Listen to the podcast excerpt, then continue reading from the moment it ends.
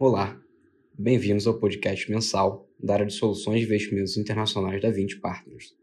Meu nome é João Pedro Freitas, um dos responsáveis pela estratégia, e hoje vou falar sobre o Fundo 20 Internacional.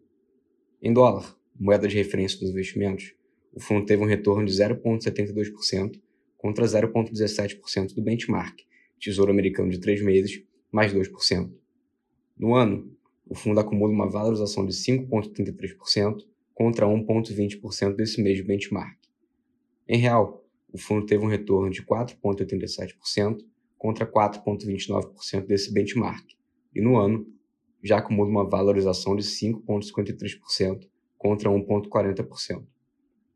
Todas as classes que investimos tiveram rentabilidades positivas no mês de julho, com alguns destaques importantes.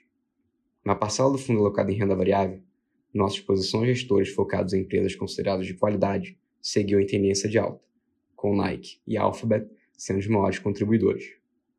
Ações da Nike seguiram outperformando seus pares do setor de consumo discricionário após reportarem um resultado do quarto trimestre do ano fiscal terminado em 31 de maio bastante positivo. A linha de receita total teve um crescimento de 96% versus esse mesmo trimestre de 2020 e de 21% versus de 2019, que desconsidera os efeitos da Covid. Além disso, teve um crescimento de aproximadamente 9% de margem bruta, que agora está em 46%. A companhia se mostrou bastante resiliente e parece estar saindo da crise do Covid com ainda mais vantagem competitiva, investindo cada vez mais em inovação e digitalização, projetando levar vendas online para 50% total em um futuro próximo. A Alphabet também reportou um ótimo resultado de fechamento de trimestre, com praticamente todas as linhas saindo acima do consenso de mercado e suas ações tiveram uma alta de quase 8% no mês, mantendo a tendência. Google Cloud, uma de suas linhas de negócio, seguiu em ritmo acelerado, com crescimento de receita de 54% versus o mesmo trimestre no anterior e um prejuízo operacional aproximadamente 60% menor.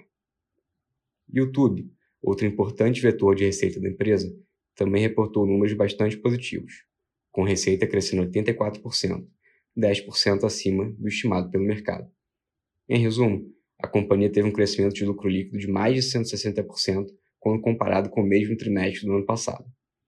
Nosso principal gestor, exposto a esse fator de risco, teve uma rentabilidade de mais 3,78% no mês de julho, contra mais 1,79% do MSI, Índice de Ações Globais. Na parcela do fundo alocado em renda fixa, grande parte da atribuição de performance de julho veio das posições compradas em títulos longos do Tesouro Americano, mais especificamente de 5, 7 e 10 anos. Com os spreads de alguns títulos hipotecários em níveis historicamente baixos, nossos gestores de renda fixa rotacionaram boa parte dessa alocação para Tesouro Americano Longo, se beneficiando do rally que ocorreu em junho e julho após comunicação do Fed, indicando que devem começar a subir o juro antes do que está precificado pelo mercado, deixando a curva mais flat, com fechamento das taxas longas, ou seja, aumento dos preços, e abertura das mais curtas.